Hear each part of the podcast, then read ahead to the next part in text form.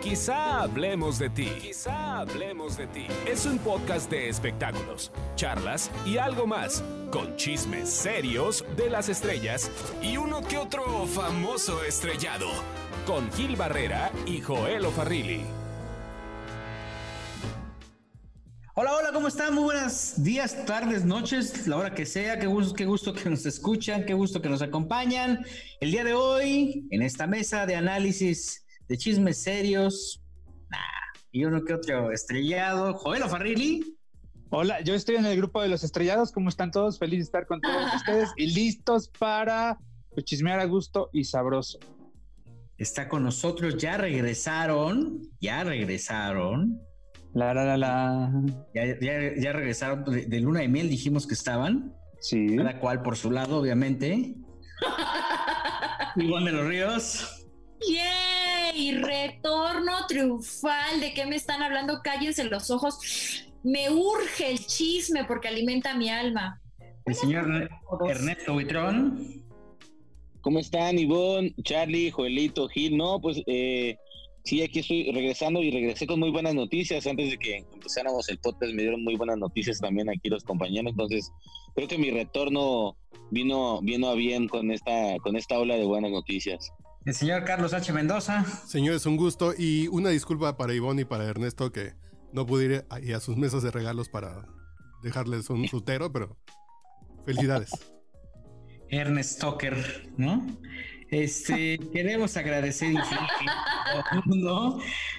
Oye, a ver, mañana Guillermo Pous, este, el, apoderado legal de Juan Gabriel, mi querido Joel, tú que conoces muy bien esa historia, va a dar conferencia de prensa o van a dar, va a dar una serie de entrevistas para hablar eh, alrededor de este eh, cuadro en propiedad del de, eh, gobernador de Chihuahua, Duarte, que fue recientemente capturado.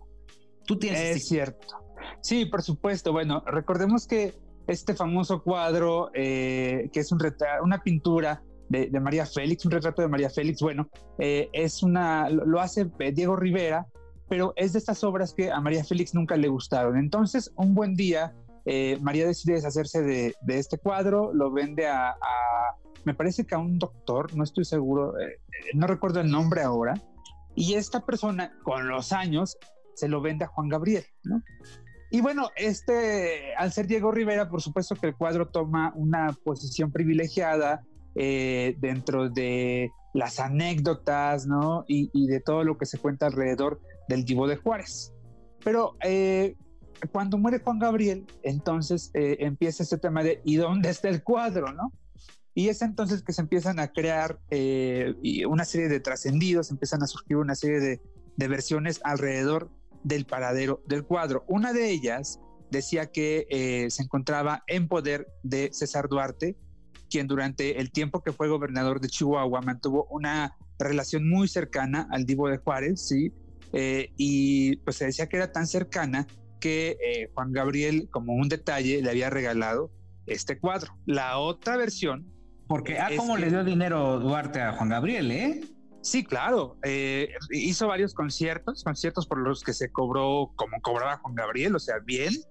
Eh, y también de repente llegaba a algunos eventos privados del gobernador, al gobernador le daba proyección. entonces yo creo que era un intercambio, un intercambio ahí de, de favores y de beneficios y bueno, el otro, el otro eh, trascendido, la otra versión del paradero de este cuadro es que está en manos todavía de Eugenio Martínez Benavides. ¿Quién es Eugenio Martínez? Fue mano derecha de la manager de Juan Gabriel entre el 2003 al 2010 aproximadamente, de Rosa Amelia Lozano. Eh, Eugenio Martínez también eh, es manager de, de Dulce, me parece, amigo todavía de la cantante, y dicen que eh, este cuadro podría estar en manos de Eugenio, ¿no? La otra versión es que, hay una eh, el cuadro original y tenal y la otra versión es que solamente hay un original y que hace tiempo fue encontrado en el rancho de San Miguel de Allende, eh, eh, en el rancho de Juan Gabriel en San Miguel de Allende, y que, bueno, actualmente está en manos de, eh, de alguien cercano al círculo de Juan Gabriel, pero que no se sabe exactamente eh, de quién es. Toda es una serie de trascendidos, de, de, rumores, ¿verdad? Lo cierto es que pues nada de esto ha sido aclarado al 100%. Yo me inclinaría a pensar, eh, queridísimos, que eh, se encuentra en manos de, de Benavides, de Martínez Benavides, em, porque además él, él, mismo ha dicho, él lo ha confesado a algunas de sus amistades que, que, él tiene ese cuadro. No sé, yo presiento que por ahí va la cosa. Lo que sí también hay que destacar es que no solamente el cuadro es como esta manzana de la discordia, propiedad de Juan Gabriel, porque también lo que están rondando justamente en algunas redacciones y en redes sociales, Ernesto Buitrón, son unas fotos donde aparece Juan Gabriel desnudo en la playa. ¿Cómo está el tema? Sopas, que ya tocaste un tema demasiado duro. Sí, fíjate que... ¿Demasiado duro? Están rondando Mucha información. Porque no quería las ofrecieron. A mí no, me pero entonces el desnudo es frontal o cómo es eso de la playa. El desnudo es frontal, es en la playa. Eh, y ya esas fotos... demasiado duro. Ajá. No, eh, les puedo decir que esas fotografías están rondando porque resulta que me enteré yo que don Joaquín Muñoz ya le, ya le, ya le birlaron varios materiales privados que tenía de Juan Gabriel, se los birló un chichifo que tenía y entonces el chichifo se apoderó del material y lo ha estado queriendo vender, pero en cantidades exorbitantes, ¿no? A mí me habló y me dijo que quería 100 mil pesos por foto y me estaba hablando de ocho fotografías. Y después le dije, a ti nomás te alcanzaba para comprarle. No, no, mejor dije, mejor no, no, no las alcanza, no, que van a las comprando, pero Oye, pero no le pierde, o sea, 800 mil pesos por, fotos de Juan Gabriel. Desnudo. ¿Y de qué etapa, de qué etapa eh, son esas? Este? Esas, esas deben, esas fotografías deben ser como de los para saber 70, de los 80, yo creo. Y principios de los 80. A ver, Ivonne. Exactamente. No había panza. Pues eh, lo tienen muy bien estudiadito, este, finales de los 70, principios de los 80, ubican muy bien el tamaño de la panza, bien ahí con sus... es este, que de hecho no había panza, o sea, yo, yo eh, Ernesto Buitrón está repartiendo esas fotografías como si fueran este, estampas de... San Juditas. Exactamente. Ernesto, ¿cómo, ¿cómo le llamamos a partir de hoy? Ernest Tucker Buitrón. no. Ernest Tucker. Y, bueno, pues la, verdad es que, pues, digo, lo que se ve ahí, ahora sí que no se juzga, ¿eh? Mi Juanga. Oye, Gil, pero nadie las quiso comprar porque después esta persona viajó esta semana a México. Les voy a adelantar por qué, porque la próxima semana lo van a ver en el programa de Laura Bozo.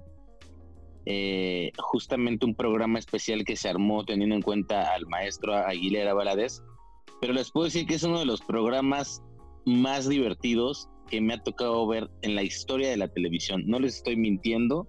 ¿Cómo le ha Próximo... Ay, Ernesto, por Dios, qué inventado. Próximo jueves, 7 de la noche. Póker además es un barbero de lo peor así. No, no, no, O sea, yo también quiero a Magda, pero de eso a que sea uno de los programas no, más está muy divertido. pero les voy a decir por qué está divertido, porque tiene mucho mucho personaje, mucho personaje bizarro, mucha polémica. Sí, sí, sé que mucho enfrentamiento. Pero es bueno Tambriz. Joaquín es Muñoz. Que, que tú no veías Chabelo los domingos, porque eso de aseverar que uno de los programas más divertidos de la televisión. No, ¿qué es eso? No, era demasiado divertido. ¿Cómo le ha ido a, Laura sin censura, eh? No me gusta, pues ¿eh? No me termina de gustar. A mí me gustan los retos los, de los famosos. Creo que los casos de los famosos sí son, sí son divertidos. O sea, los del público no tanto. ¿Cómo le ha ido? ¿Sí, lo, sí, sí está pegando más con la cumbia? Pues es el bueno de los ratings. Tengo entendido que, no le ha ido nada mal, ¿no? Que de hecho está pues llamando mucho la atención en, un segmento muy particular que no era la audiencia que tenía Unicable, pero hay un crecimiento importante alrededor de, vaya, de, la audiencia y creo que, eh, mira, tiene muchos elementos para que ese programa migre. Yo no sé si el uso de palabras altisonantes sea justamente como la mejor fórmula, pero de alguna forma Laura Bozo pues es una garantía, ¿no? En cuanto al tratamiento de los casos, ve el tema de, Alfredo Adame, de qué forma se, se reactivó, ¿no? Este, cuando ya había pasado ese a la gente le gusta mucho. Mi mamá, justo cuando va a empezar, dice, este, ahorita vengo y, y, se, y se, se esconde para verlo.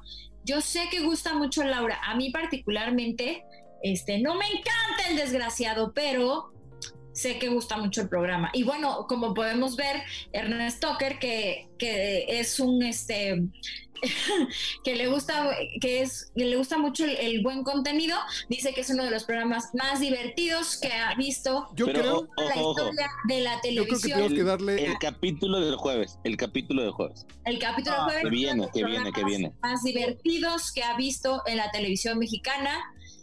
Pero podemos hacer un reto Ernest sí, claro. Vamos a verlo. Y, si cumple con, con la promesa, te mandamos la cena y el pomo. Y si no nos mandas. Y si no. Eh, y si no, pongo las pizzas en el, en el, en el la central cuando lo grabemos el podcast ahí en el estudio.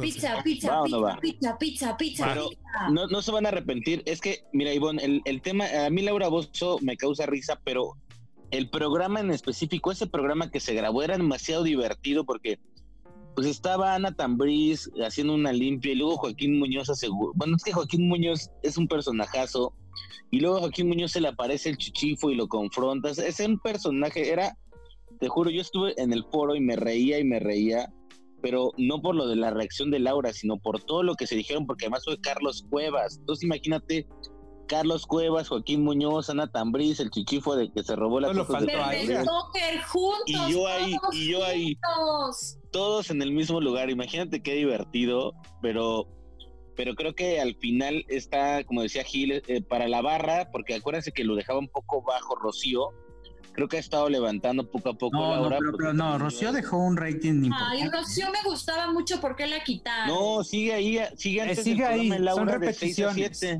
repeticiones, o sea, por eso, pero ¿por qué ya no tiene programas nuevos? Oye, ¿ya no, pues, a alguien? Pues porque justamente tenían otros planes. Eh, no, bueno, pues yo creo que hubo un pleitecillo ahí realmente, pero ya luego mi querida Rocío no me ha querido contar porque ya le he preguntado, pero me da la vuelta, me da la vuelta, pero ya ya nos hemos de encontrar. Lo que sí creo, yo, yo siento que este Laura, a esta versión de Laura, le falta como una chispita, eh, no sé, ojalá voy a darme una vuelta el próximo jueves, Ernesto, con esto que nos cuentas sí, ahora. véanlo, Porque lo que yo he visto, los tres capítulos que yo he visto, la verdad es que no la aguanto, le cambio, le cambio, me voy y, regreso, me voy y regreso. Es, lo que me pasa a mí, o sea, yo sé que Laura es un personaje que, que, jala en mucha gente y que muchas personas lo ven, pero yo no, no, no, no, no, no, yo no aguanto. Pero a mí me pasa nada más con esta, con esta temporada, porque las otras versiones. Eh, las otras las grabé en VHS y las veo los sábados. Ah, Incluso les voy a contar algo. En Unicable mismo, en la emisión del pasado viernes, eh, metieron una, una de, la, de los programas de la temporada pasada. Y esa sí me, la, me, me gustó mucho, me enganché de inmediato pero en esta nueva, no sé, hay algo que le falta que no me termina de atrapar al 100%. Hay que pues recordar. sandwichero, ¿qué más va a faltar? Oye, a mí me lo que hace falta. Me sorprende mucho el vestuario de Laura Bosuk, ¿no? Que, que, viste y viste carísimo, ¿no? Pues, pues es de las, que tiene ya carísimo, de, de la televisión, ¿eh? Porque ya, bueno, les voy a adelantar que ya no vive en México, por lo mismo de que ya pues no les voy a decir quién me dijo, pero se descapitalizó tanto pagando un super penthouse ahí al lado de la Embajada de Canadá en Polanco, que pues ya mejor tuvo que emigrar a la que sí es su casa en Acapulco y aquí nada más viene de visita a grabar porque sí, la, crisis también del COVID alcanzó. De ese penthouse, el closet de ese penthouse, impresionante, o sea, era como, como mi casa. Solamente el closet, llenísimo, maravilloso, súper ordenado, no, no, no, no, no, divino. ¿Entraste al closet de Laura Bozo? Los carritos sí dejan. ¿Qué puedo decir? Me lo dijo un amigo. Si, entró el de Juan Gabriel, que no hay entrado el de Laura Bozo, Charlie. Uy, qué caray. No, sé diferencia. Dependiendo los closets de las personas, Juelito. A mí me gusta sacarlos, no meterme en los suyos. hay, incluso closets que, que hasta escupen. Hay, y hay unos que tienen las puertas transparentes. Vamos a hacer un descansito. Regresamos con Chiqui Rivera y Lorenzo Méndez, diagnosticados recientemente con COVID-19. Ahorita venimos.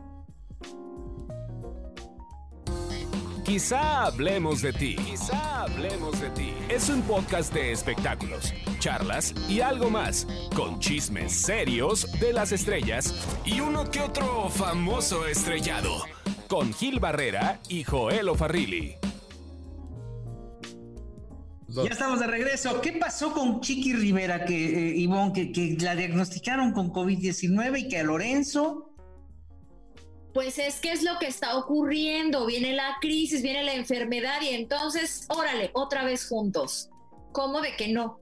Como, como si fuera karma, ¿no? O sea, aquí se habla de que hubo una especie de rompimiento, una ruptura, cada quien por su lado, y después vino una reconciliación. Los captan en, en San Diego el fin de semana, ¿no? Incluso creo que hasta una persona fue como la indiscreta que sube sus redes sociales una fotografía donde están juntos, y rájale, dan a conocer hace unas horas que eh, pues eh, salieron positivos de COVID-19. Pues es que han de haber dicho, bueno, pues ya estamos los dos en esto, ¿no? O sea, ya hay que juntar los estornudos, ¿qué más da? Que entonces dijeron, pues qué tanto es tantito, otra vez, vamos a ver qué onda. Y, este, y la chiquis que andaba haciendo sus videos ahí, ella muy contenta en, en TikTok, y órale, pues cada vez son más, ¿no? Cada vez son más personas las que, las que sabemos que están, no se estén tocando la cara, muchachos, por eso es la, por eso está pasando la desgracia. Toda esta semana se dio a conocer, por ejemplo, Mauricio, eh, Mauricio Herrera con, con Loana, ¿no? este, Raimundo Capetillo el fin de semana también. Eh, Pablo Montero dio a conocer que uno de, los, de sus músicos también resultó infectado. Eh, ahora, bueno, Chiquis y, Lorenzo Méndez. Ricky de Ventaneando, sí, mucha gente y además está la cadenita de, porque ya todos en los foros, en cuanto ven que uno salió este enfermo, pues da el miedo de que, híjole, creo que yo me... Cuidado, Pedrito Sola, cuidado. Ay, Pedrito, no, cuídate. Si, imagínate, si lo andaba persiguiendo la mosca, ¿qué no le va a hacer el, coronavirus? Una participante de, La Voz Azteca también recientemente dio a conocer que había salido infectada y tengo conocimiento de casos de otros participantes que aparentemente también estarían pues infectados con... Eh... Usaron el mismo micrófono, Gil, eso fue lo que pasó lamentablemente, ¿no? Esperemos que fue el micrófono. Que, que, que, pues esto pase y obviamente que se supere. Y otra de las noticias fuertes de la semana fue pues eh, esto, eh, esta selección que hizo una de las eh, más importantes editoras y, agrupaciones de compositores en Estados Unidos, ASCAP, que dio a conocer que Bad Bunny ha sido nombrado el compositor del año esta situación ha creado una controversia tremenda, ¿no? Si tu novia no te... El, aquí llegó tu tiburón.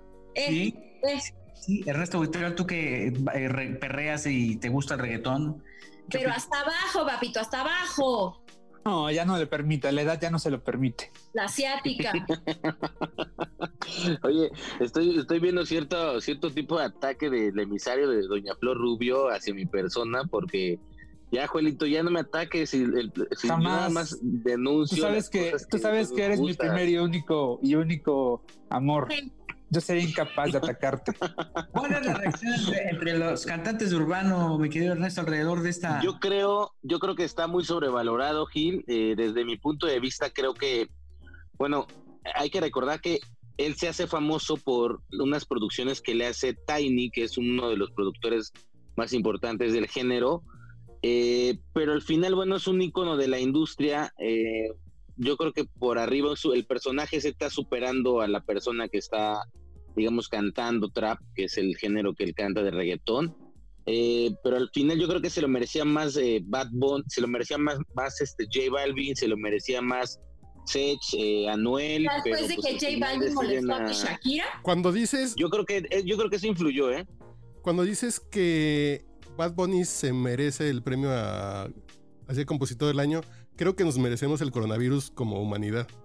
No, pero justo también como parte de lo mismo, como de cosas que nos merecemos, sí. mucho molestar a Ernest Stoker, pero ahorita dijo que justo no o sea, ¿no?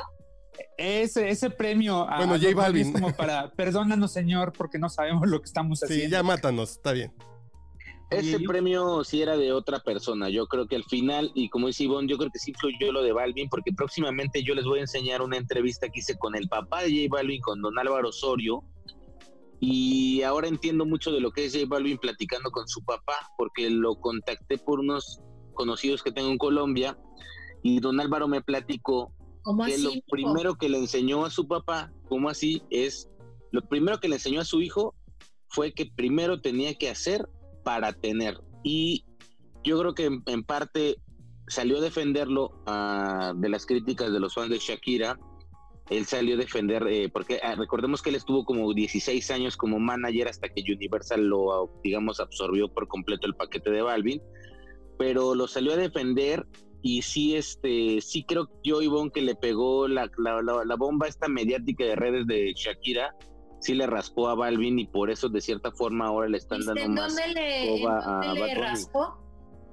No, pues en que no le, en que no lo reconocieran ah, quizá como el compositor, porque tiene más del compositor Balvin que, que, incluso Bad Bunny. Y curiosamente los dos son producidos por el mismo, por Tiny, el que les comento que también es un puertorriqueño súper famoso en la industria. Entonces, pues ahí habrá que ver cómo se reacomoda todo, porque al final eh, creo yo que es injusto el premio y también creo que de cierta forma no están valorando a otras personalidades pues más importantes del género.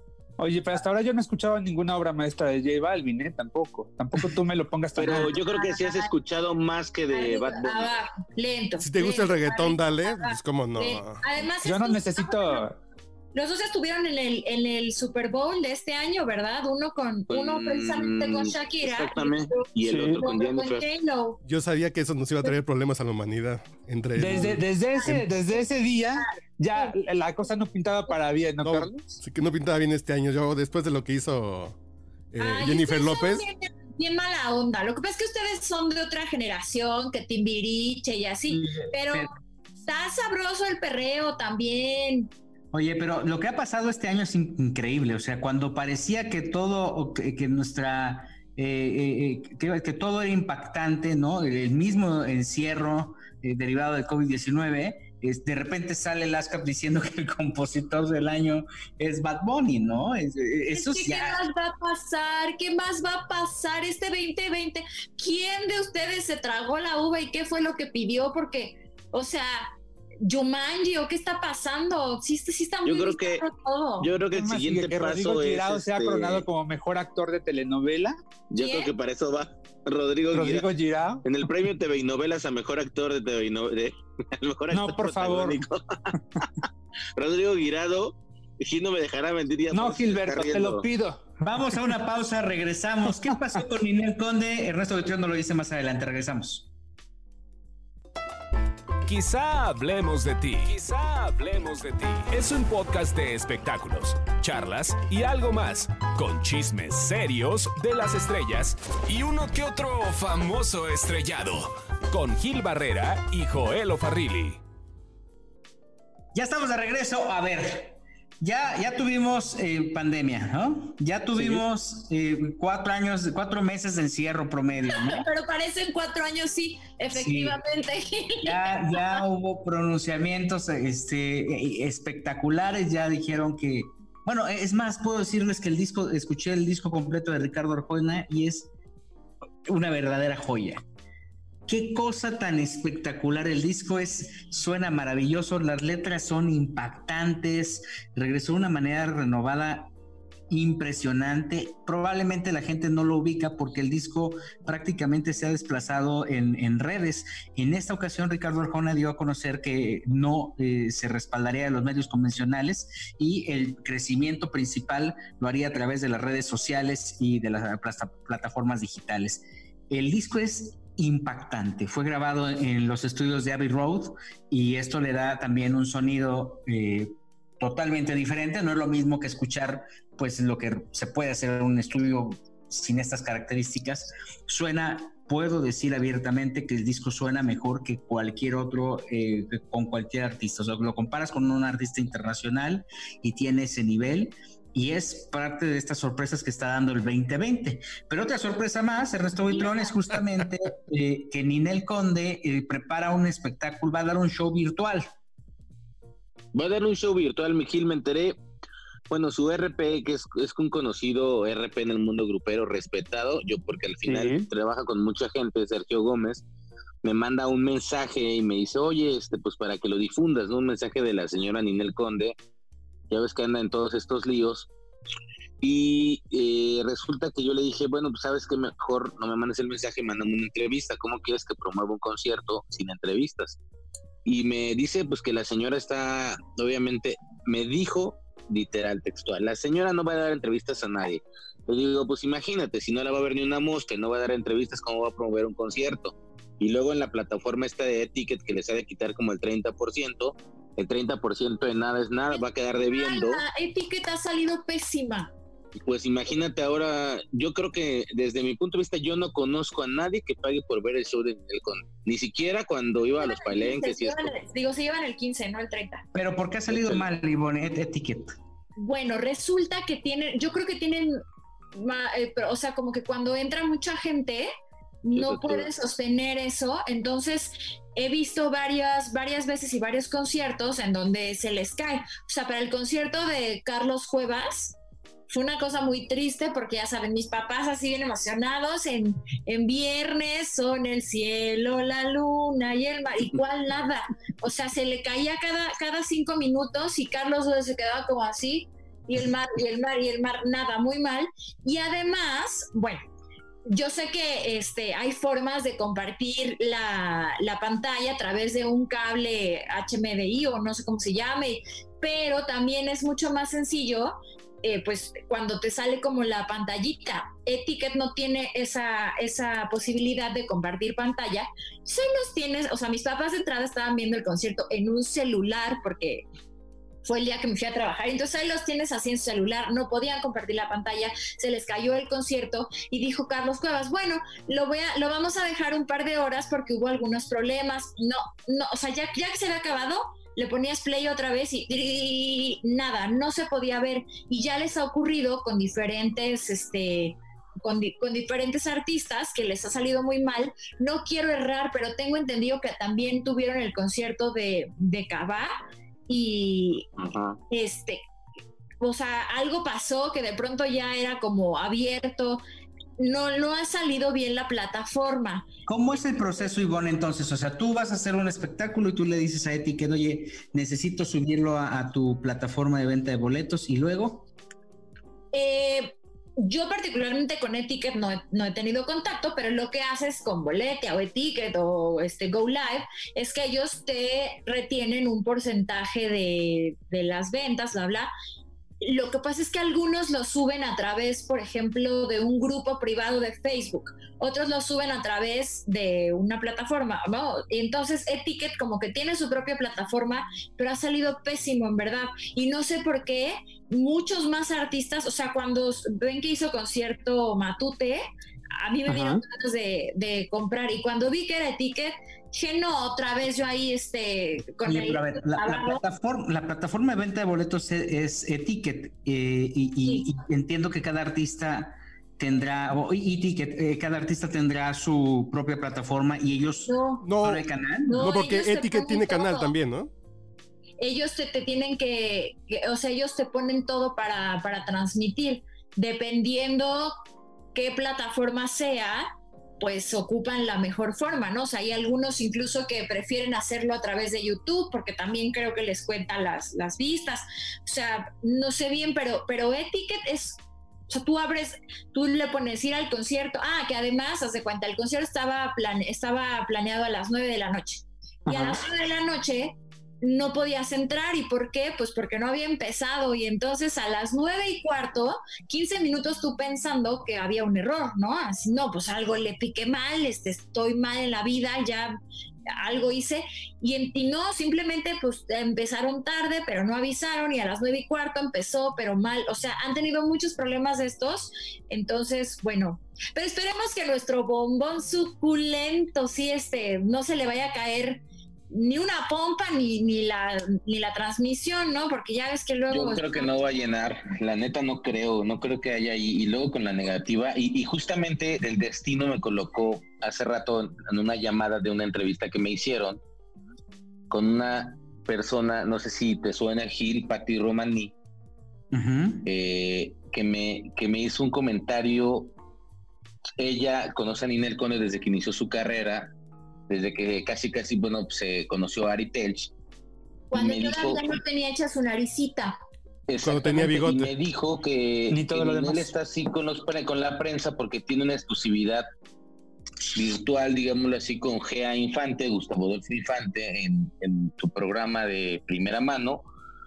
y le dije, pues qué tonta Ninel de hacer una exclusividad con una audiencia de 130 mil o 100 mil, cuando 400 mil, querido. Sí, no, que menos, ¿no? Pero además de los 400 mil, están todos los demás medios que van a ir a retomar la nota seguramente. Sí, por supuesto, pero entonces, a mí, o sea, mira, cada artista es libre de irse con quien quiera, por supuesto, y es súper respetable y hasta comprensible, ¿no? Pero entonces que después, cuando se vuelva a pelear con Giovanni Medina, cuando eh, esté luchando por su hijo, que es una causa muy, noble, pues que entonces no convoque a nadie, que solamente convoque a las cámaras y micrófonos del señor Gustavo Adolfo Infante, ¿verdad? van a convocar y, ahí van a estar persiguiéndolo en el aeropuerto, donde sea, ahí van a estar todos. Ese es el problema.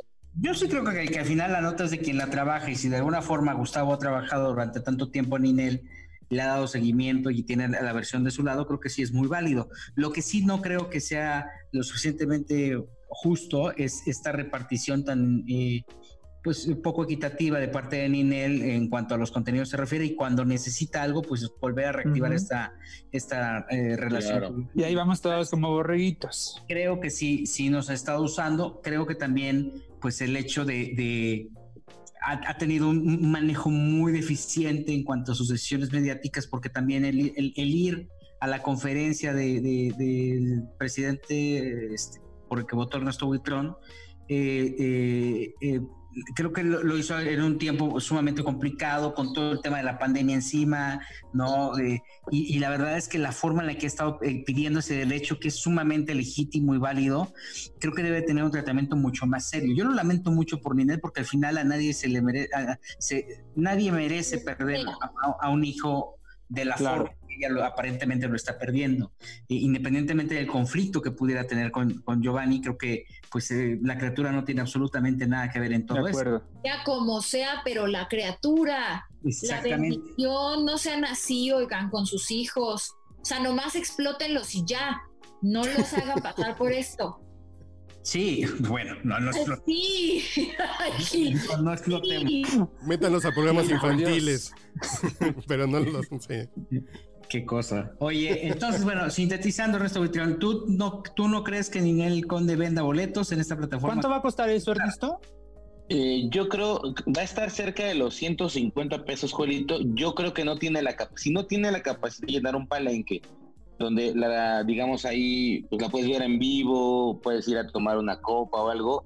No creo yo que Ninel tenga la capacidad de llenar un e-ticket. Creo que los que se han aventado son porque realmente tienen un público cautivo y tienen talento y aparte de eso tienen pues un show que ofrecer. Pero yo creo que la señora no la está pasando bien personalmente, pero menos profesionalmente. Y creo que aventarse un show así, sin promoción, pero además un show virtual, no creo que le reditúe. Yo creo que al final Sergito Gómez va a tener que repartir varias ligas eh, de cortesía pues para que la prensa los vea, pero pero, no estás no estás ardido porque no te dio la entrevista, ¿verdad? No, realmente ah, yo nunca la entrevisté a la señora. es que no sé, se me como que sale un mito, como que sale un mito. No, no, no, de verdad no. De hecho, cuando cuando quiere ofrecer entrevistas al programa sí dejo que otros compañeros la tomen porque realmente no tengo, no, se considero que aporte nada. Nosotros la tengan pa'l perro, órale. o sea, ¿qué es eso, Ernesto? Tengan sus bombones para el perro. Ahí se lo aviento, ahí se lo Sí, eso sonó, Ernesto. Qué bárbaro. Ahí los dejo. Este ya en... ¿Cómo te hemos perdido? Sí, Ernesto. Desde que eres figura pública estás ah, insoportable. Desde que cambiaste tu perfil de Instagram a figura pública, estás muy insoportable. Pero no soy figura pública, eres más figura pública tú, Ivonne. No, bueno, es que esa ya son sí, mi, Ivonne tiene lo suyo. Pero estoy viendo. Vamos a tomar un descansín. Regresamos después de, después de este pequeño, de esta pequeña pausa. El 29 de agosto abre el Centro Cultural Teatro 1. Tenemos los detalles. Volvemos. Quizá hablemos de ti. Quizá hablemos de ti. Es un podcast de espectáculos, charlas y algo más, con chismes serios de las estrellas y uno que otro famoso estrellado con Gil Barrera y Joel Farrilli.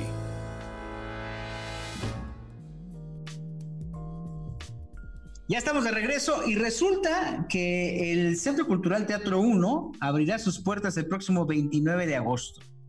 Eh, hay, un, hay una pues eh, larga espera eh, por parte de, las, de todos los que quieren reactivar la industria del entretenimiento, pero pues sí las va a abrir, va a abrir sus puertas, pero no lo va a abrir al público. Resulta que ahí se va a presentar Enrique Guzmán y hará un show que se llama A la Carta, en donde este, pues estará complaciendo a todos sus seguidores.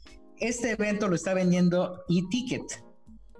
Abusados, no se Por vaya cierto. a caer. Listillos desde chiquillos. Eh, eh, Y rápido, déjame ¿Cuánto? contarte que a partir del 4 de agosto vamos a hacer también temporada de stand-up en el autocinema. ¡Qué emoción! ah, ¿Cómo crees? Nos va, a ver qué tal nos va, que regresamos al show en vivo, no lo puedo creer. ¿Y cómo le van a hacer o qué? ¿Y cuánto va a costar? Depende, depen- depende del artista, depende del artista, o sea, si van Inel, no, no es cierto. Este, depende del artista, es el, el costo del boleto, puede entrar, pueden entrar varias personas en el carro y la verdad es que el autocinema, este que es el Coyote, que es como el más famoso, pues, eh, o sea, yo lo he intentado muchas veces ir y todo el tiempo está agotado. Esperemos que nos vaya igual con los, con los shows de stand-up que van a ser los martes en Polanco y en Insurgentes. Y entonces va a llegar el, el, el stand-upero, ¿no? Y a, a- a hacer su show y se va a transmitir a través de la pantalla y la gente en el carro lo va a escuchar en su bocinita y es así, ¿cómo está el autocinema Coyote? ¡Woo!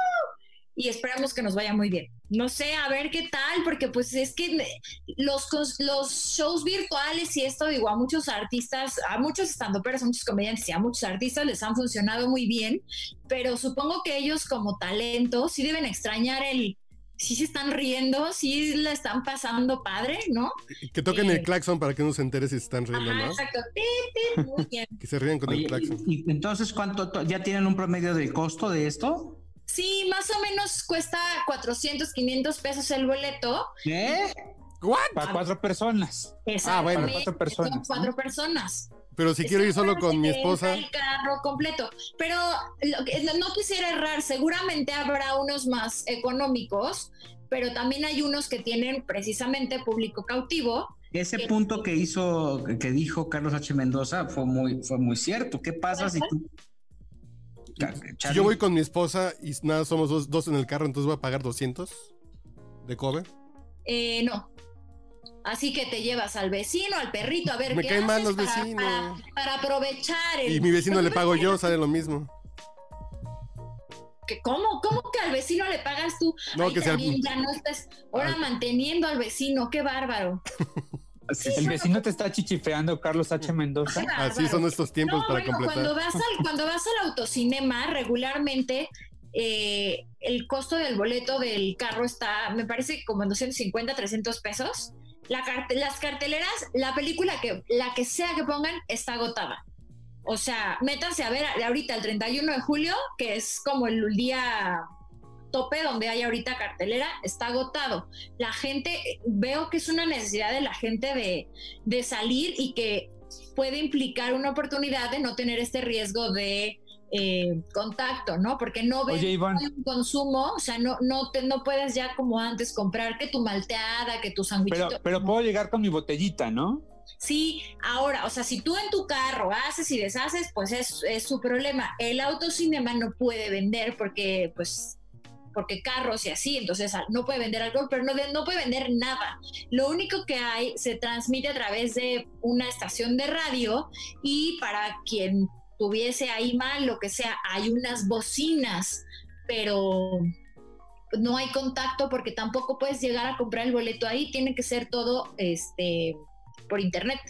Es, es un es un transmisor digital, como bien dices, que, que lo pones en una frecuencia que está vacía y ahí lo puedes, este, en las de Radio Centro, por ejemplo, puede ser porque esas que bajan sus frecuencias a cada rato. Se Ay, mira, de En radio, 97.7, jala, sin En- broncas. no, 97.7 no. ya- han ido, han ido al autocinema, es una experiencia bien padre, a mí sí me gusta.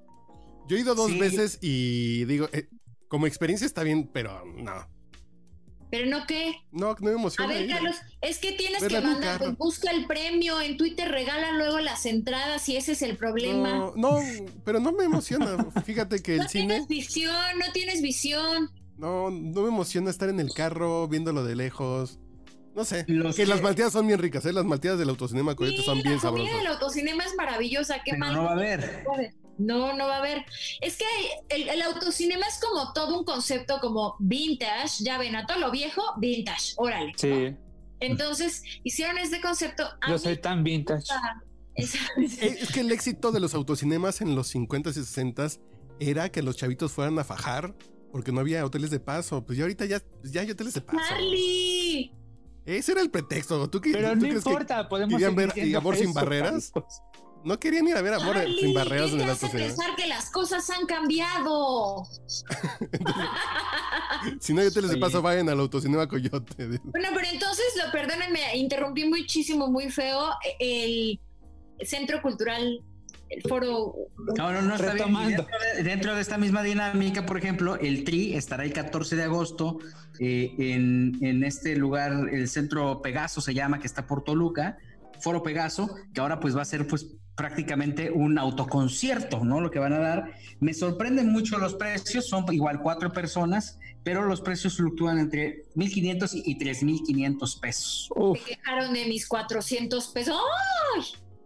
Para ver al tri. es que antes, antes, o sea, si ibas a un concierto por una persona, a veces, o sea, pagabas eso también. Entiendo que tenemos que adaptarnos y hacer otras cosas, ya veremos cómo les va. Ahorita se iba a presentar Moderato, son los primeros, ¿no? Sí. Sí, moder- moderato también. A ver cómo les va Moderato y a las grandiosas. Ya me vi yo en mi carro.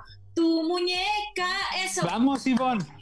eso es, sí, es que sí, sí, sí, sí, sí me La emociona. que tienes, eh, me encanta. Oye, pero ¿valdrá la pena pagar 3.500 pesos por el tri, por un, un carro? O sea, ¿cuánto, ¿cuántos, este, puedes meter cuatro? No, no, yo ni cuatro. en carro, ni en presente, ni en nada pagaría nada por, por el Va a darte la bienvenida. a mí no me gusta, pero a lo mejor tiene gente que sí es muy fan. Como cuando me gasté todos mis ahorros en ir a ver al Justin Bieber.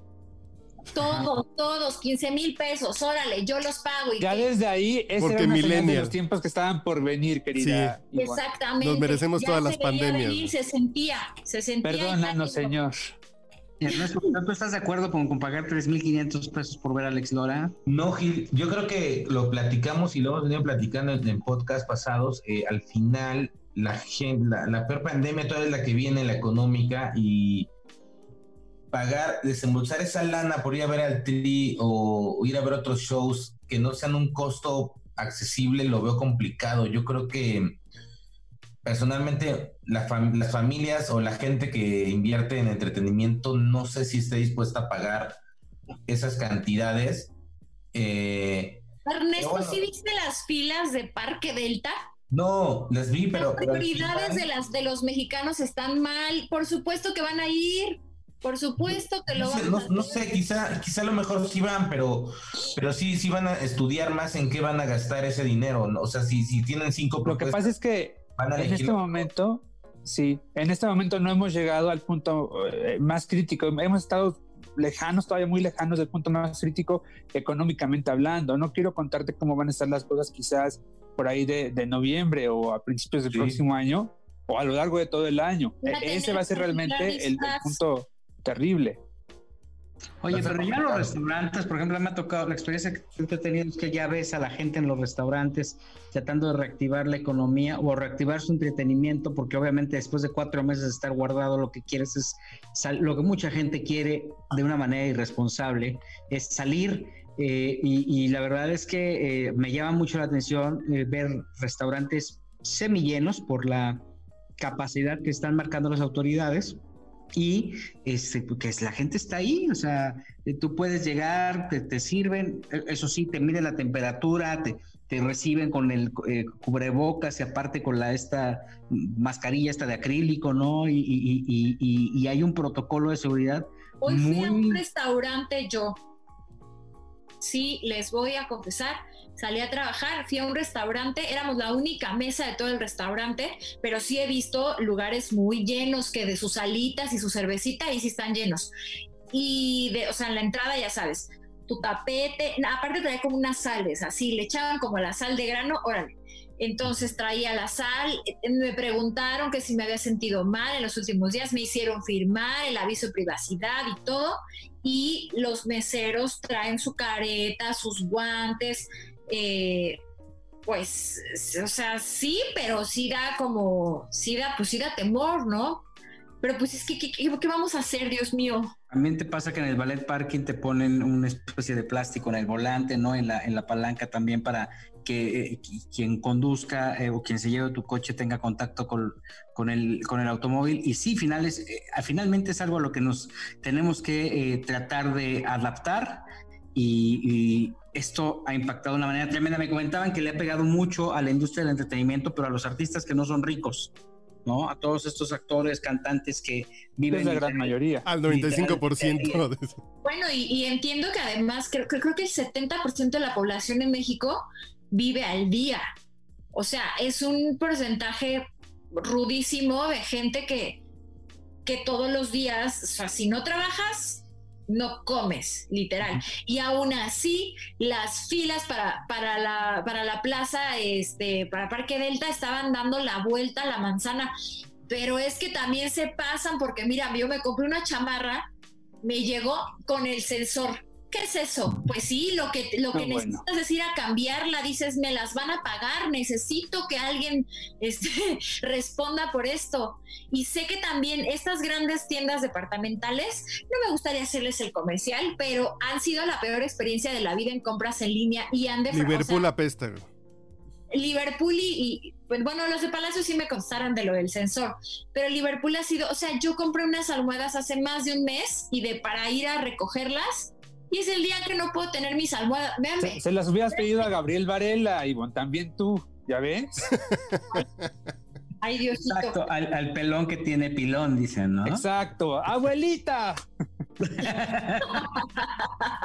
Oye, pero hay que recordar que Gabriel Varela ha llevado al fracaso todas las obras de teatro que ha producido. ¿Se acuerdan que? No, no todas. No, todas. todas. No generalizas. Gabriel las presenta en el Teatro Venustiano Carranza dos semanas y, y, ya se acabaron la temporada. ¿Cómo cuál? ¿Cómo cuál?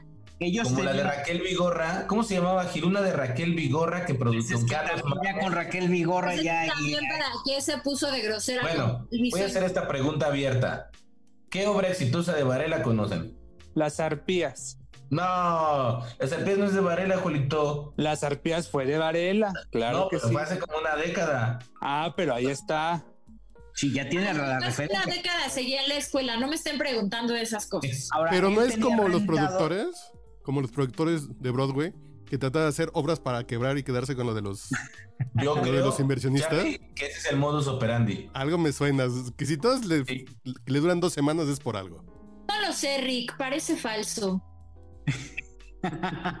lo que es un hecho es que no sé si siga teniendo rentado el, el, Venustiano Carranza, Joel.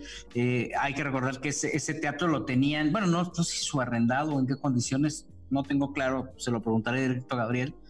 Eh, porque pues ahí prácticamente fue como la, casa de los Varela, ¿no? Eh, particularmente que eh, rascando al origen de Gabriel Varela, su papá, pues fue uno de los productores de teatro más importantes en una época en la que había Salvador Varela. donde, donde había funciones de teatro del, martes a domingo, dos funciones diarias. Entonces, obviamente, pues este, sí fuera una, una, eminencia en este sentido, ¿no? Y, y esta calle eh, de eh, Antonio Caso, me parece que es. Era esquina con insurgentes. Era prácticamente un, un Broadway. sacando la guía roji. ¿Por qué se llama Venustiano Carranza si se debería llamar Caballos Rojas ese teatro? Bueno, era la Casa del Caballo y también había otros de atrás de, que eran foros de sindicatos, ¿no? Y, que también le dieron vida a, una época. No, pero actualmente ese teatro, el Venustiano Carranza, debería, debería, llamarse Teatro del Esposor o algo así. O sea, yo cada que voy salgo así, rascándome. No sé por qué.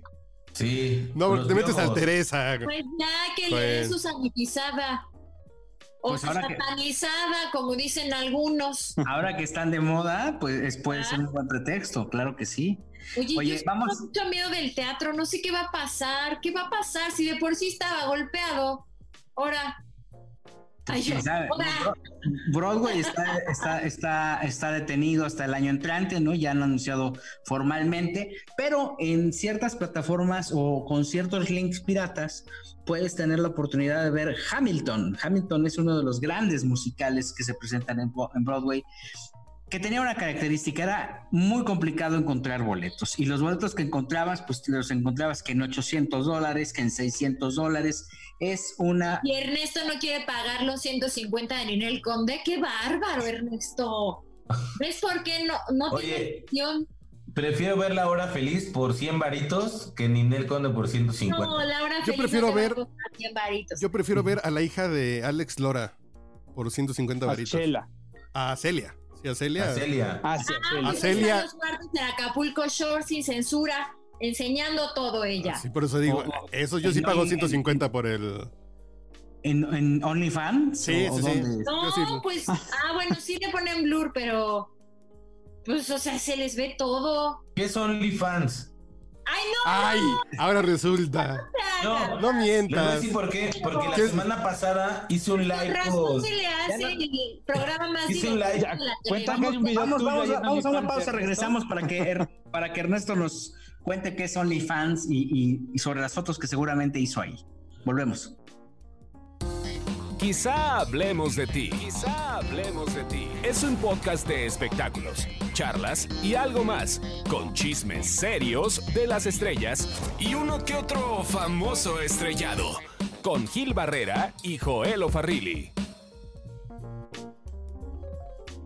Es que la semana pasada hice un live con Analu Coco y me dijo que iba a hacer una página en OnlyFans, pero ya no me contó que es OnlyFans. Ok, ya voy para arriba. Ya regresamos, ya regresamos y Ernesto Buitrón tiene pues prácticamente eh, una exclusiva. Eh, primero tiene una duda enorme porque no sabe qué es OnlyFans.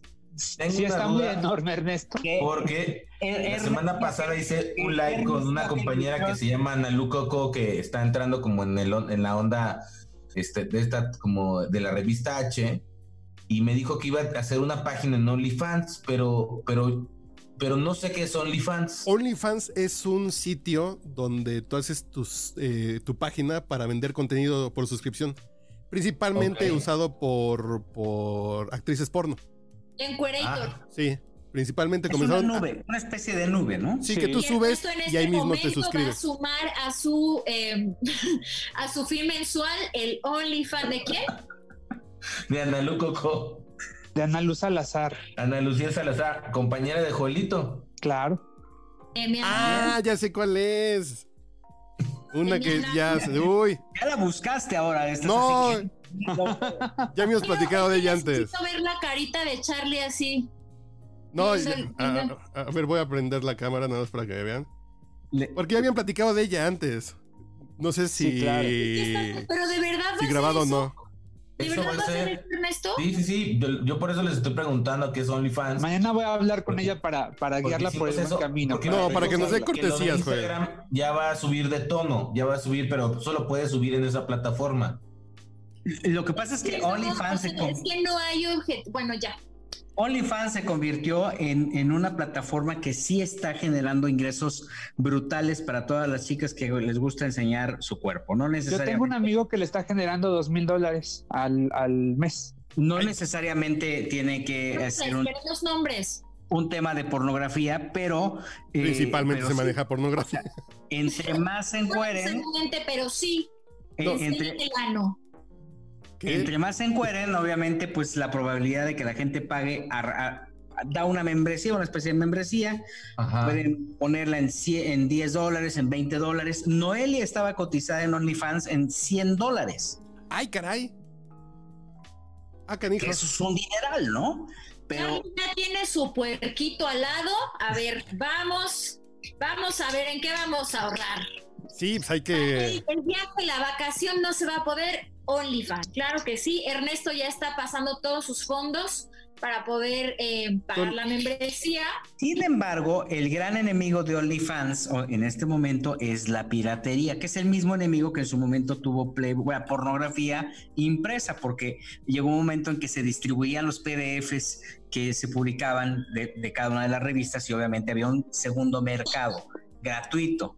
Y en este momento, uno de los grandes problemas que tiene OnlyFans eh, y las modelos, principalmente porque OnlyFans lo que hace es eh, guardar el contenido y pues cada quien lo va actualizando como si fuera un blog.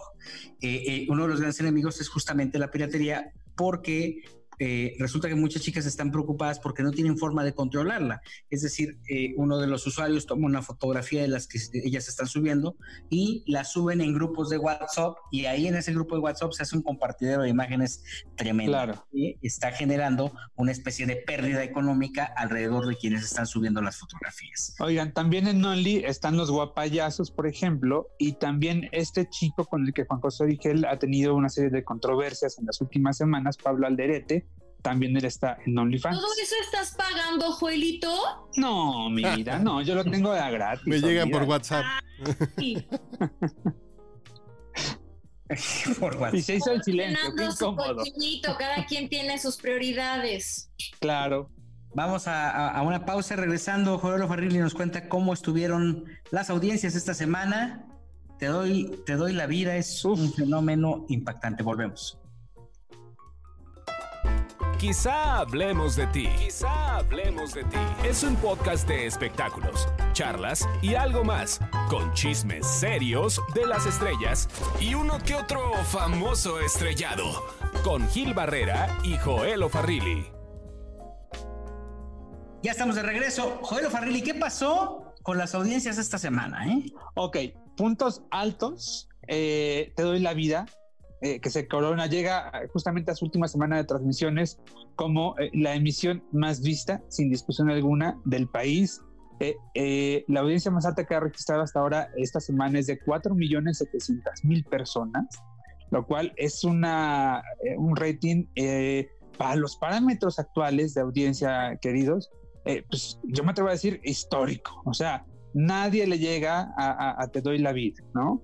Así que, eh, lo cual ha generado a su vez eh, un beneficio fuerte para los productos que están alrededor de esta telenovela en el canal de las estrellas, ¿no?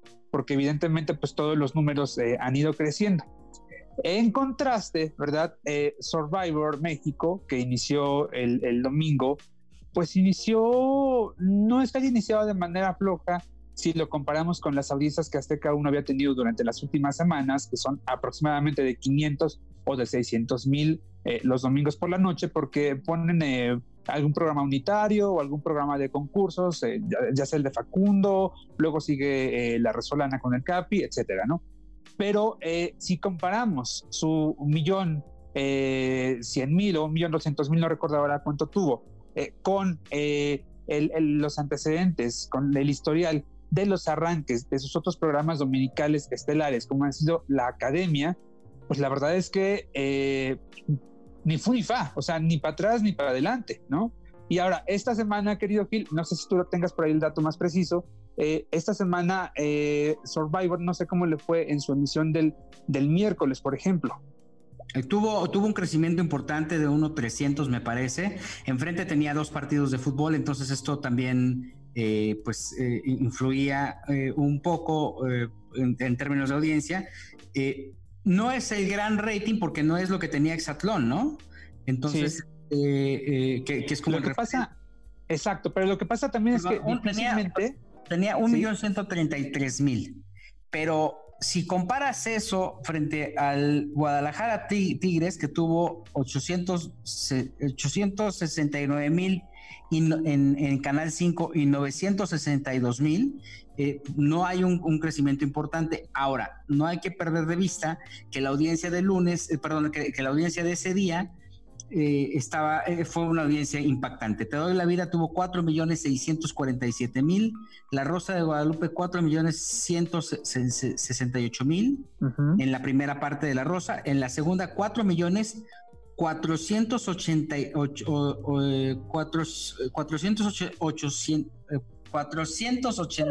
Otra vez. La Tres, Rosa de dos. Guadalupe, 4 millones 486 mil, con un pico de 4 millones 856 mil. Está Eh, más alto que el pico de la pandemia, eso. Exactamente. Y Rubí, 4 millones 123 mil. Entonces, obviamente, no le da nada de oportunidad de crecimiento a Survivor. Eh, con, este tipo, con este pico de audiencia no, no tiene eh, elementos para competir. Me sigue sorprendiendo la telenovela Tierra Amarga de Imagen Televisión, que sigue promediando arriba de 700 mil. Eh, Es que está en un buena. momento en el que no, no- no hay mantiene, ¿eh? y... Eh, eh, ¿Y la voz? ¿Cómo le fue a la voz? La voz no apareció porque hicieron un cambio ahí de estrategia para apuntalar Survivor, ¿no? Pero Survivor está miércoles, jueves y viernes. Y viernes y domingo. Y domingo, ¿no? Ajá. Ajá. Y lunes y martes está eh, La Voz, ¿no? Ya le explicaron. entonces, Gil, para confirmar nada más, Survivor el miércoles en su segundo programa, eh, ya digamos normalizado entre semana, eh, un millón con. Un millón ciento treinta y tres mil. Es que es lo mismo, o sea, no ha crecido en comparación con lo que estaba registrando la voz en las últimas semanas que también estaba pasando los miércoles. incluso me atrevo a decir que eh, hasta ha descendido un poco, un poquito por mínimo, pero hay, un ligero descenso en la audiencia que estaba registrando la voz, que estaba eh, a veces pegándole al un millón ciento setenta, un millón ciento sesenta, un millón ciento cincuenta, más o menos, ¿no? Esto está ligeramente abajo, pero ¿qué pasa? Que sin promoción externa, fuera de, de las señales de Azteca, pues tampoco hay forma de que el público se entere. Pero déjate promoción externa, ahí mismo lo anunciaron como tres días antes, así de el domingo, el domingo gran estreno, y tú como de ¿what? ¿Qué está pasando? El programa del domingo, el programa inicial fue aburridísimo, yo lo aguanté nada más una hora porque fue repetitivo, o sea, no pasaron de una sola prueba durante la primera hora y yo me estaba durmiendo, la verdad. el ritmo está un poquito lento y creo que sí, tres horas de Survivor es demasiado, pero ya lo hemos hablado, así les va a ir porque no me dieron la oportunidad. Eso pasa por no dejarte entrar, por no convocarte. Oye, y además todos están llore y llore. O sea, sí me queda claro que siempre hay un personaje que yo hubiera sido el bulto llorón, sí, pero todos están llorando. ¿Cómo se llevaron a veganos si no pueden, no hay nada de comer? Lloran porque se mató al cangrejito, lloran porque, ay Dios mío, yo soy este, no sé qué. O sea, todos, todos la están pasando pésimo. O sea, todos, hombres y mujeres, son chillones. No es Oye, Gil, pregunta, ¿cómo le está yendo a mi corona de lágrimas que no me la pierdo todas las tardes? Porque, híjole, me encanta ver llorar a Vicky Rufo. fascina Si lo mismo decía Eugenio Derbez. Ha, repuntado, ha repuntado bien. Ha repuntado bien, 2.936.000 por millón miércoles, con picos de 3 millones y medio incluso, que creo que es un muy buen número. Si esta barra se refuerza de esta forma, eh, va a estar imparable porque tiene corona de lágrimas y luego viene destilando amor que promedia 3 millones 982 mil, ¿no? Entonces, fíjate, me llama mucho la atención eh, dos cosas. Primero, eh, la visita de Andrés Manuel López Obrador con a, Donald Trump y la conferencia de prensa en Azteca 1 tuvo 598 mil que creo que es muy buen número, tuvo eh, eh, la llegada del presidente a Washington, 671 mil y luego 598 mil. Para que se den una idea, Enamorándonos, que fue el programa eh, siguiente, tuvo 547 mil. Y en Foro TV, este segmento de, la conferencia de prensa de Andrés Manuel López Obrador y Donald Trump tuvo 354 mil, que también es un número muy bueno para Es que no lo entendiste, Gil. ¿Cuál fue el truco ahí? Que el primer segmento de Enamorándonos fue Trump y López Obrador. Exacto. Tenemos una sí, sí, cita. Ese fue. Exactamente. Estaban en su portal. sí, sí, sí, sí, cita. Lo que sigue en una caída libre es Sale el Sol, que empieza su programa con 475 mil y termina entregando el programa en 220 mil. ¿Qué pasa ahí? ¿Por qué no? ¿Por, por qué, qué, qué, qué, onda? ¿Qué está pasando? Tiene picos a la baja de, de 186 mil y nada más para darnos una idea, eh, eh, después eh, aparece Qué chulada este programa es como de mujeres, ¿no? De mujeres que creo que este, ya está agarrando como el, paso, tuvo 280 mil, o sea, promedió eh, casi eh, en un rango muy cercano a Sale el Sol. Entonces, algo está pasando con Sale el Sol, la caída que tiene es tremenda y creo que eh, esta picada no, no se justifica bajo ninguna... ¿Tendrían que cambiar los, los conductores o no? ¿O yo ya ando en productora? Yo ya, pero yo ya decidiendo. Yo no sé si la fórmula ya se gastó, Joel. Eh, no sé por qué últimamente no he visto a, Sale el Sol eh, en las últimas semanas, pero sí, yo creo que, hay, que eh, hay que echarle un ojo a los conductores y me parece que son tiempos de reforzar a su elenco. si tienen que, que, llamar a alguien más, ¿no? Para que, para que sume. No sé si habrán cambiado los colaboradores, eh, porque de alguna manera ya tenían su, su plantilla, ¿no? De, la gente que estaba ahí rondando. habría que, echarle un ojo realmente, pero me parece eh, pues bastante grave que de los 476 mil que les está dejando Nacho Lozano con, con, su, con su informativo, eh, de pronto pasen a, eh, números menores a 300 mil y todavía menores a 200 mil. Es realmente pues grave, grave, delicado. ¿Por qué no le han hablado a Ernesto Buitrón, que ahora es figura pública? Porque yo creo que él, órale, rating para arriba, ¿cómo de que no? Pero, pero, fíjate que el día que Gil publicó en sus redes sociales estos ratings, sí, sí caló hondo, sí, sí, sí como raspó, no sé cómo se dice, raspó mella, ¿cómo fue? ¿Cómo es ese dicho?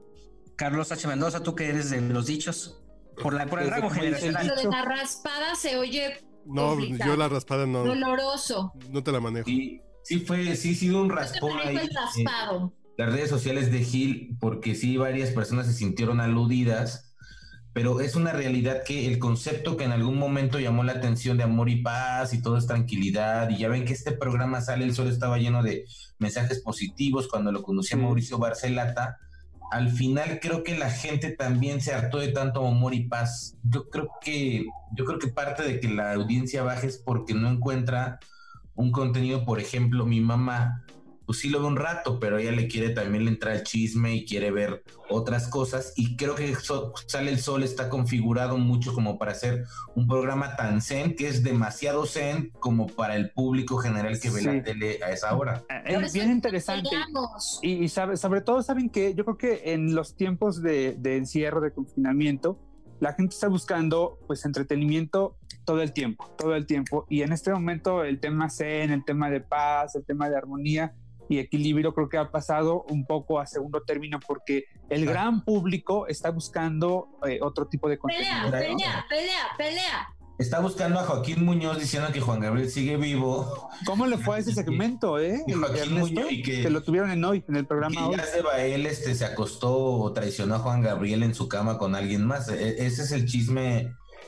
Pues, que eso no es un chisme nuevo, es un chisme que tiene 10 años en realidad. ¿Y si pasó? Pues eh, la gente que, que fue, que pertenecía, perdón, a ese círculo en aquel momento, dice que así ocurrió. ¿Tú pertenecías? yo pertenecía a ese círculo, sí. Bueno, yo estaba en el siguiente círculo, ¿no? De personas que éramos cercanas al círculo íntimo. Juelito está haciendo así como su, círculo de círculo y otro Pero sí pasó, Juelito pues es lo que dicen los trascendidos, que así ocurrió y que entonces Alberto se sintió mucho, que cayó en una depresión importantísima. no no pasó. Eso dije, eso dice eh, Juan Antonio Santaella, eh, alias Has de Bael. Oye, yo estoy sorprendido con, con, no sé si vieron ese, ese, ese video de Talía donde le brincó una. ¿Le pegó? Ah, el de la rana. Sí, no sé si lo ven, qué cosa tan, tan espectacular. Este, la, cantidad de malas palabras. Sacó todo el repertorio, ¿no? Sacó sapos y culebras, ¿no? Como dijeran. que hasta las anotó y las iba leyendo. Sí, sí, tremendo. Eh, eh, el meme fue, el meme clásico. De un, de, de un pedo, ¿no lo vieron? Está, está muy divertido. La canción del pedo. ¿Salía? La sí, canción o sea, del pedo. hizo este como disco para niños. Infantil, el segundo volumen. Y entonces sacó una canción del pedo y dice como el, que lo huele, el que lo huele lo trae, o no sé qué. Está muy divertido, véanlo y tiene su video. Pero ya había cantado sudor. En el, en el, antro. Ya había cantado sudor, sangre. ¿Y cuál es la otra? Pues pedos ahora, ¿no? Y pedos ahora. Sí, ya. Ahora pedos. Saliva. Saliva. Saliva, pues, era la otra. ya, tenemos, solo, le faltaron unos fluidos por ahí, pero bueno. Esa canción de los pedos la sacó este año, ¿no? Sí, oh, ya vas a empezar. Bad Bunny es considerado el compositor del año. Y Arjona está volviendo a hacer las cosas bien. ¿Qué más 2020? ¿Qué más? Joaquín Muñoz tiene uno de los eh, récords de audiencia en la televisión mexicana. Ernesto Vitrión es figura pública. ¿Qué más va a pasar? Donald Trump y López Obrador de piquete de ombligo. Es correcto. Este, ¿qué, más? ¿Qué más pasa? Yo estoy criando orquídeas. Y los integrantes de aquí están ya juntando su cochinito para el OnlyFans de Ivonne de los Ríos. Hasta crees. Si no salgo en, en calzón, voy a salir en este. Ya. Vas, Ivonne, yo te lo produzco. No, saldría muy caro, no les alcanza todavía. Va a ser la más tapada de señores, Tenemos una OnlyFans. cita, tenemos una cita la próxima semana para hablar más de espectáculos, noticias de entretenimiento y algo más. Estuvieron con ustedes la famosa Yvonne de los Rivers. Los quiero, muchas gracias. Suculento chisme, fui muy feliz.